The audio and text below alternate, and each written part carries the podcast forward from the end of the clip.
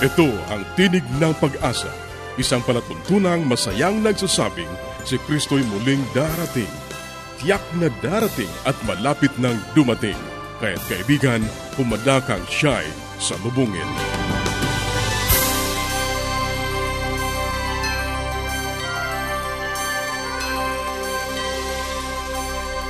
Binabati natin ang ating mga kaibigan at mga tagapakinig sa iba't ibang lugar na naaabot ng ating palatuntunan. Maraming salamat sa inyong patuloy na pagsubaybay. Ito pa rin ang Tinig ng Pag-asa, ang programang hatid sa inyo ng Adventist World Radio.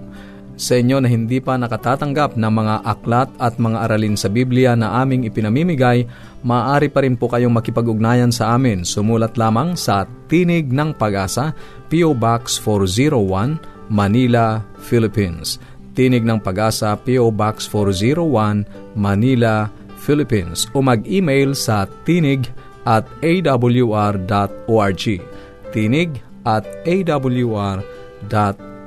Maaari ka rin mag-text sa Globe 0917-1742-777. 0917-1742-777. At sa Smart 0968-8536-607.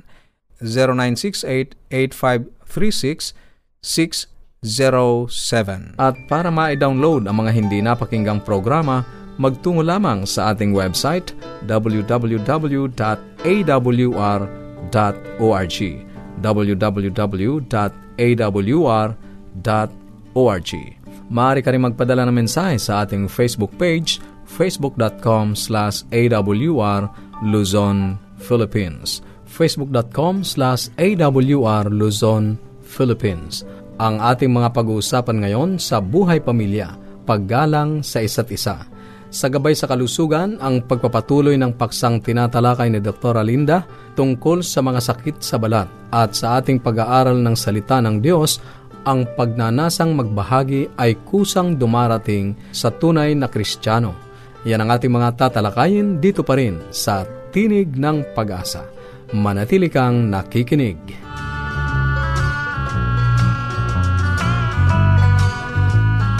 Di ko sukat akalain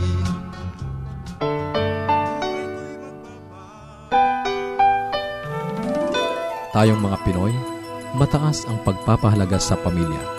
Walang hindi gagawin. Lahat kakayanin kahit buhay, itataya natin. Kahit anong hirap, kahit anong bigat, wala yan basta't para sa pamilya. Magandang araw sa inyong lahat. Ito pong muli si Pastor Solomon ng Buhay Pamilya. Ang ating pag-aaralan ngayon ay nakasentro sa nagpapakita ng paggalang sa isa't isa.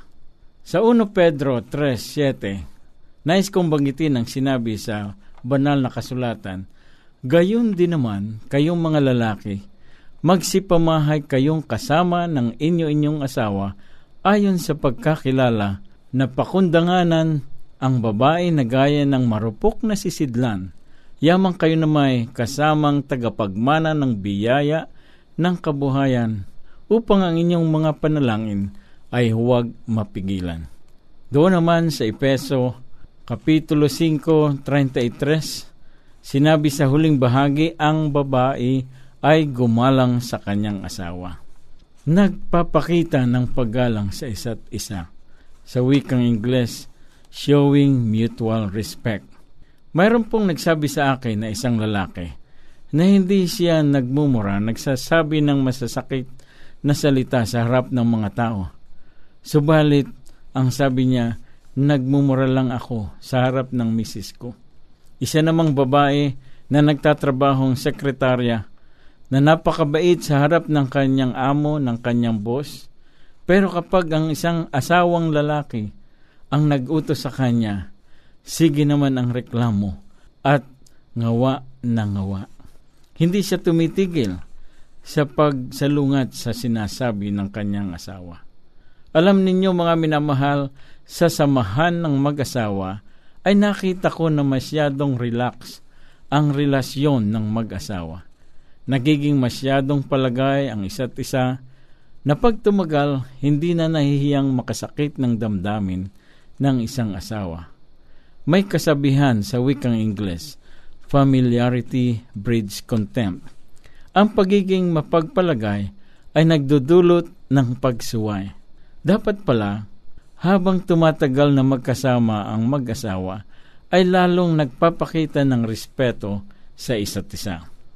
Nagsisimula yan sa maliliit na salita, munting pagkilos, pagbibiruan, at tapos ay magiging insulto at hindi na nahihiyang magsabi ng masakit na salita. O mga minamahal, ang payo sa atin ay kapag hindi natin nabantayan ang mga simpleng paggawa ng pangungutya, pagpuna at negatibong emosyon, ito ang magsisira sa mabuting simula ng pag-aasawa. Ang Kristyanismo daw ay mabibigyang solusyon sa mga maliit na kilos ng gawang matapat, walang pagpuna, lalo na sa iyong asawa. Ang una pong problema ay kapag nawala na ang hiya at nagsimula ng ipagpilitan ang sariling gusto. Kapag nagsimula kang magalit sa asawa at magsimula ka ng magsalita ng masakit na mga kataga. Unti-unti nating pinapatay ang liyab ng pagmamahal, nalilimutan ang damdamin at emosyon ng iyong asawa at nawawala na rin ang respeto sa iyong kabiyak. Ang ikalawang problema na dumarating ay kapag nagsisimula na ang lalaking humanga sa ibang babae. Iiwan ng asawa, magiging prioridad niya ang pag-asikaso sa ibang tao at sasabihin niya, ito ay business at kailangan kong pagbigyan ang gusto ng aking amo. Mula sa ganitong karanasan ay nawawala na ang panahon na magsama at maglambingan sa isa't isa, nawala na rin ang pagbasa ng Biblia na magkasama hanggang mawala ang respeto sa isa't isa. Mga minamahal, ang payo po sa atin ay dapat magbigay respeto sa asawa, bawat panahon Huwag ipagwalang bahala ang damdamin at emosyon ng asawa. Ang respeto ay nagdudulot ng respeto rin sa Panginoon at ang respeto ay nagbibigay ng pinakamataas na antas ng dignidad at honor sa ating kapwa. Kapag may respeto ka sa Diyos, madali kang magbigay galang sa iyong asawa. Mga tagapakinig, ito pong muli si Pastor Solomon ng buhay pamilya at nagsasabing ang mahabang pagsasama ay katulad sa pag-inom ng paborito mong tsaa. Kahit araw-araw mo itong iniinom at paulit-ulit, lagi ka pa rin excited sapagkat gustong gusto mo ito. Magandang araw at pagpalain tayo ng pong may kapal.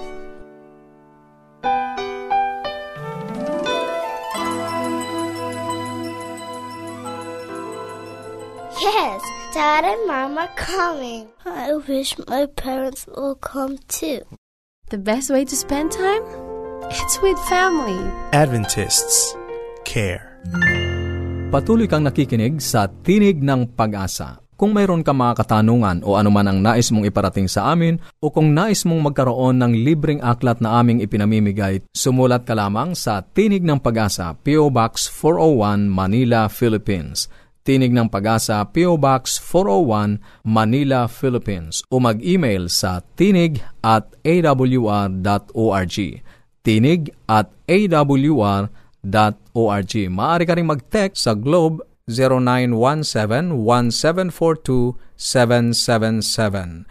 0917-1742-777 at sa Smart 0968 8536 0968 0968-8536-607. Susunod, ang gabay sa kalusugan.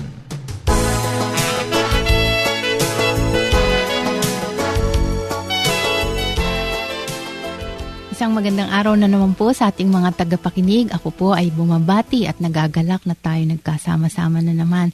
Sana po kayo ay nasa mabuting kalagayan at ang Panginoon Diyos ay laging sumusubaybay sa inyo. At wag po kayong magsasawa ng pakikinig dito sa ating health portion. Ako po si Dr. Linda Lim Varona at pwede po kayong lumiham sa akin kung meron kayong katanungan tungkol sa inyong mga karamdaman o tungkol sa kalusugan. P.O. Box 401 Manila, Philippines. At pag-uusapan natin yan sa Himpapawid at kung ano ang maaabot ng aking kakayanan ay tutulungan ko po kayong magkaroon ng liwanag tungkol sa inyong katanungan. Ngayon, bumalik po tayo sa ating pinag-uusapan. Ito pong nagdaang araw ay pinag-usapan natin ang tungkol sa kurikong, no? Or galis or scabies po yan sa English. At sinabi ko na nga po na alam po ba ninyo na ito ay napakakati na butlig sa katawan. Ano? Minsan hindi na namumula basta may butlig, may nagtutubig sa loob ng butlig na yan. At karaniwan po ay natatagpuan yan sa mga singit-singit ng ating katawan sa pagitan ng mga daliri, no, webs of fingers, o kaya minsan sa kilikili, sa may nipples or sa may utong, tapos o kaya sa pusod, sa may singit, sa puwitan at sa alak-alakan. Dito rin po sa may braso, sa may siko o kaya dun sa harapan ng siko ay meron din po yan. Ngunit ang masasabi po usually ay makate lalo na sa gabi. Dahil sa gabi ay nangingitlog po ang mga mites, no? Maliliit po yan, hindi nakikita ng mata. Ito po ay nangingitlog at gumagapang pa, lumilipat pa ng tirahan at nangingitlog. At yan, minsan 10 to 38 eggs ang iniitlog niyan at after one week ito ay napipisa na at dumadami pa. So, sabi ko, ang isa pang simptomas ay bukod sa nagtutubig ay merong ibang kasamahan sa bahay na meron ding pangangati na ito, no? So parang epidemya. At minsan yung aso, meron kayong aso, yan, nahahawa din yan dyan, galing sa aso. So, ang importante po dyan, unang-una ay ma-identify kung yan nga ba ay scabies. Pag nalaman na yung scabies, ito po ay kailangang applyan ng gamot or ng lotion. Ano? Ang pinakakaraniwan po ay yung Urax. Pero kung hindi po ninyo yan mabibili, ay kailangan po ay magkonsulta kayo sa center or sa doktor dahil yan pong lotion na yan ay ilalagay ninyo buong magdamag at kinabukasan huhugasan at tatlong gabi ninyong ilalagay. Ngunit alam niyo po bang isa pang importanting bagay ay ang alisin sa kapaligiran ang mga mites na yan kasi hindi lamang yan nasa balat kundi yan ay gumagapang din or nalalaglag sa mga kasuotan natin or sa gamit. Kaya kailangan po, ang suggestion po ay alisin lahat ng mga bagay na pwedeng labahan. No? Ang sofa, ang kobre kama, ang kumot, pati unan, pati tuwalya, at saka yung mga damit. Sa paghuling banlaw ay sa kumukulong tubig o kung kayo ay gumagamit ng dryer, ilagay po ninyo sa napakainit na temperature para mamatay at isa pa ay ibilad sa araw. Tapos yung mga gamit naman na hindi ninyo malalabahan kagaya ng sofa, kama at yung mga pillow, throw pillows, pwede po ninyo yung ibilad. Dahil alam nyo po, minsan paulit-ulit lamang infeksyon at palipat-lipat lamang. Pwedeng ngayon, meron kayo, gumaling na, yun namang kasama nyo sa bahay, nagkaroon, mamaya mahahawa. Kaya ang isa pa pong rule dyan ay pag naggamot ng merong sakit, lahat ng kasama sa bahay ay mag-a-apply na rin ng lotion na yan para yan ay magamot na rin dahil potential na rin po na merong itlog dyan sa inyong balat at pwede na ring manganak yan or sumuot na sa inyong pangangatawan. Kaya kailangan po yan ay uh, gamutin din para hindi po lumala or magpaikot-ikot. Minsan po ay magaling na ang butlig, na wala na ang infection, pero may natitira pa ring katikati. Well, bumalik lamang po kayo sa inyong doktor. Sabi ninyo yan. Dahil kadalasan po ay parang nagkaroon na ng allergic reaction yung inyong balat. No? Nahandyan pa yung pangangati niya na na-induce, ngunit wala na ang germs, no? yung mites na tinatawag, wala na siya dyan. Kaya, wag din po kayong mag-alala. Misan ay, alam nyo, meron namang iba pagka medyo matagal na at hindi na natitiis ay nagiging resistant na. Ang iba naman po kasi ay medyo nahihiya magpa gamot, no? lalo na kung ito ay nasa maselang parte ng katawan at hindi po napapansin ay medyo malala na, no? So, wag po kayong mahihiya kung meron kayong nararamdaman na katikati sa katawan, yan po ipakita ninyo sa inyong mga doktor or sa center dahil madali naman pong gamutin yan. No? Scabies. So, alisin din po ninyo yung mga aso sa bahay, linising mabuti. So, hanggang dito na lamang po tayo at hanggang sa susunod, meron pa tayong mga pag-uusapan. Huwag po kayong magsasawa ng pakikinig. Isang magandang araw po sa inyong lahat. Paging Dr. Rodriguez, you're needed at room 321. Dr. Rodriguez, Mrs. Martinez, room 321, please. kailangan na po nating i-dialysis ang asawa ninyo. New outlook and a healthy lifestyle makes a big difference. Adventists care. Ang inyong napakinggan ay ang bahaging gabay sa kalusugan at bago tayo dumako sa pag-aaral ng Biblia, muli ka naming inaanyayahan kaibigan na makipag-ugnayan sa amin. Anuman ang nais mong iparating, maaari kang mag-email sa tinig at awr.org. Tinig at awr.org o kaya ay mag-text sa Globe 0917-1742-777. 0917-1742-777 at sa Smart 0968-8536-607 0968-8536-607 o kaya ay magpadala ka ng mensahe sa ating Facebook page facebook.com slash awr Luzon, Philippines facebook.com slash awr Luzon, Philippines Dadako na tayo sa pag-aaral ng Biblia. Kumusta ka kaibigan? Napakabuti ng Diyos na napat ang kanyang pag-ibig, ang kanyang biyaya, ay kanyang pinaparanas tuwi na sa iyo. Muli, narito ang iyong kaibigan sa Himpapawid, Pastor Romeo Mangiliman. Patuloy tayo sa ating pag-aaral ng salita ng ating Panginoon sa magitan ng sulat ni Dr. Martin Luther ating pag-aaralan ng isang salaysay. Salaysay ikapitumput anim. Ang wika sa English ay ganito. The desire to share comes naturally for the genuine Christian, although methods may vary. Ang paganais na magbahagi ay kusang dumarating para sa tunay na Kristiyano, bagaman nagkakaiba ang mga paraan. Hindi mo maaring alagaan ang isang ibon sa isang saradong tupperware. Hindi ko sinasabing hindi mo dapat gawin. Ang sinasabi ko ay hindi mo magagawa. Sapagkat kapag ginawa mo iyon, mawawalan ka ng ibon. Ang maiwanan sa iyo ay isang kahabag-habag na maliit na buntot na mga balahibo. Sinasabi sa Steps to Christ, page 78, na sandaling lumapit ang isa kay Kristo, ay may paganais na sisilang sa kanyang puso na ipakikilala sa iba na nasumpungan niya na mahalagang kaibigan walang iba kundi ang ating Panginoong Hesus. Ang nagliligtas at bumabanal na katotohanan ay hindi may tatago sa kanyang puso. Kung tayo ay nadaramtan ng katwiran ni Kristo, at puno ng katuwaan ng kanyang tumatahang espiritu, hindi natin kayang pigilin ang ating kapayapaan. Kung natikman at nakita natin ang Panginoon ay mabuti, mayroon tayong sasabihin. Sa spirito ng profesiya ay makakasumpong ka ng mga katulad na pahayag. Hindi sinasabi ni Jesus sa mga lagad, Sikapin ninyong lumiwanag ang ilaw Kanyang sinabi, hayaan ninyong lumiwanag kung si Kristo ay tumatahan sa puso, hindi maaring itago ang liwanag ng kanyang presensya. Ang sinasabi sa Great Controversy page 70, ang unang bugso ng pusong na bago ay dalhin ang iba sa tagapagligtas. Ang pagganais na ibahagi sa iba ang mabuting balita ay kusang dumarating sa tunay na Kristiyano.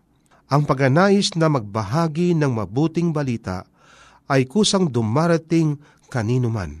Marahil ay naalala ninyo ang kasaysayan ng mga ketungin noong mga kaarawan ng kagutom sa Israel. Kinubkob ng ibang bansa ang lunsod at ang mga tao ay nagugutom. Isang grupo ng mga ketungin ang nagpasyang makipagsapalaran sa labas ng lungsod na umaasang makakita ng susubong pagkain. Ang wika sa atin, yayamang sila ay mamatay din, sinubukan nilang lumabas at maghanap ng pagkain. Sa kanilang pagkamangha, ang mga kaaway ay lumikas na ng nagdaang gabi at iniwanan ang kanilang mga tolda at mga pagkain at ibang mga kagamitan. Ang mga ketungin ay uminom at kumain at kinuha ang mga ginto at pilak sa unang dalawang tolda na kanilang tinungo. At pagkatapos nito ay nakadama sila ng isang isipan na nagnanais na ibahagi sa iba ang kanilang mabuting balita. At kung mabasahin natin ang Segunda Hari 7.9, sinabi nila sa isa't isa, Hindi tama ang ginagawa natin. Ang araw na ito ay araw ng mabuting balita at tayo ay nananahimik. Kaya nagtungo sila sa lungsod upang ibahagi ang kanilang natuklasan. Sa kabila ng katotohanan ang pagganais na magbahagi ay kusang dumarating, maaari hindi magbahagi. Kapag hinadlangan mo ang likas na nagnanais na magbahagi, mawawala ito sa iyo. Kung paanong mawawala sa iyo ang iyong ibon kapag sinarhan mo ang tupperware, ang biyaya ng Diyos ay hindi mananatiling matagal sa kaluluwa ng isang nananatiling tahimik sa kabila ng mga dakilang karapatan at mga pagkakataon. Ang taong iyon ay hindi magtatagal at masumpungan ang sarili na walang anumang sasabihin. Mayroon pang isang mahalagang katotohanan. Hindi tayong lahat ay magbabahagi ng mabuting balita sa magkatulad na paraan ang lahat ay may kusang pagnanais na magbahagi ngunit mawawala ito sa lahat kung ikaw ay hindi kikilos. Pinipili ng Espiritu Santo ang kaloob ng paglilingkod na kanyang iginagawad. Hindi lahat ay makagagawa at hindi lahat ay maabot ng magkaparehong paraan. Ngunit bilang mga Kristiyanong saksi, bawat isa sa atin ay may personal na ibabahagi tungkol sa ginawa sa atin ni Kristo. Merong mga may kakayahang pumigil ng mga tao sa lansangan upang sabihin sa kanila ang tungkol kay Kristo. Meron namang mga kimi na maari lamang makipag-usap sa dati na nilang kakilala. Ang paraan lamang ni Kristo ang magbibigay ng tagumpay sa pag-abot sa mga tao. Ang tagapagligtas ay nakisalamuha sa mga tao na nagnanais ng kanilang ikabubuti. Siya ay nakiramay sa kanila, naglingkod para sa kanilang pangangailangan, nakamtan ng kanilang pagtiwala at nagutos kanilang sumunod kayo sa akin. Dapat nang pasubukin ang teorya ng bomba ng Ebanghelyo. Marahil ay napanood na ninyo ang pinikulang The Gospel Blimp, isang panunuya sa isang paraan ng pagsaksi ng mga mura pang isipan. Ang tao ay hindi maililigtas ng pulupulutong. Siya ay maliligtas ng isa-isa at ang personal na patotoo para sa ginawa sa iyo ni Jesus ang siyang maaring ipagkalaob sa mga taong nangangailangan ng pabalita. Kaibigan, ang isang taong nakaalam ng katotohanan, naranasan ang pag-ibig ng ating Panginoon. Nasa kabuhayan niya ang ginawa ng Panginoon para sa kanya.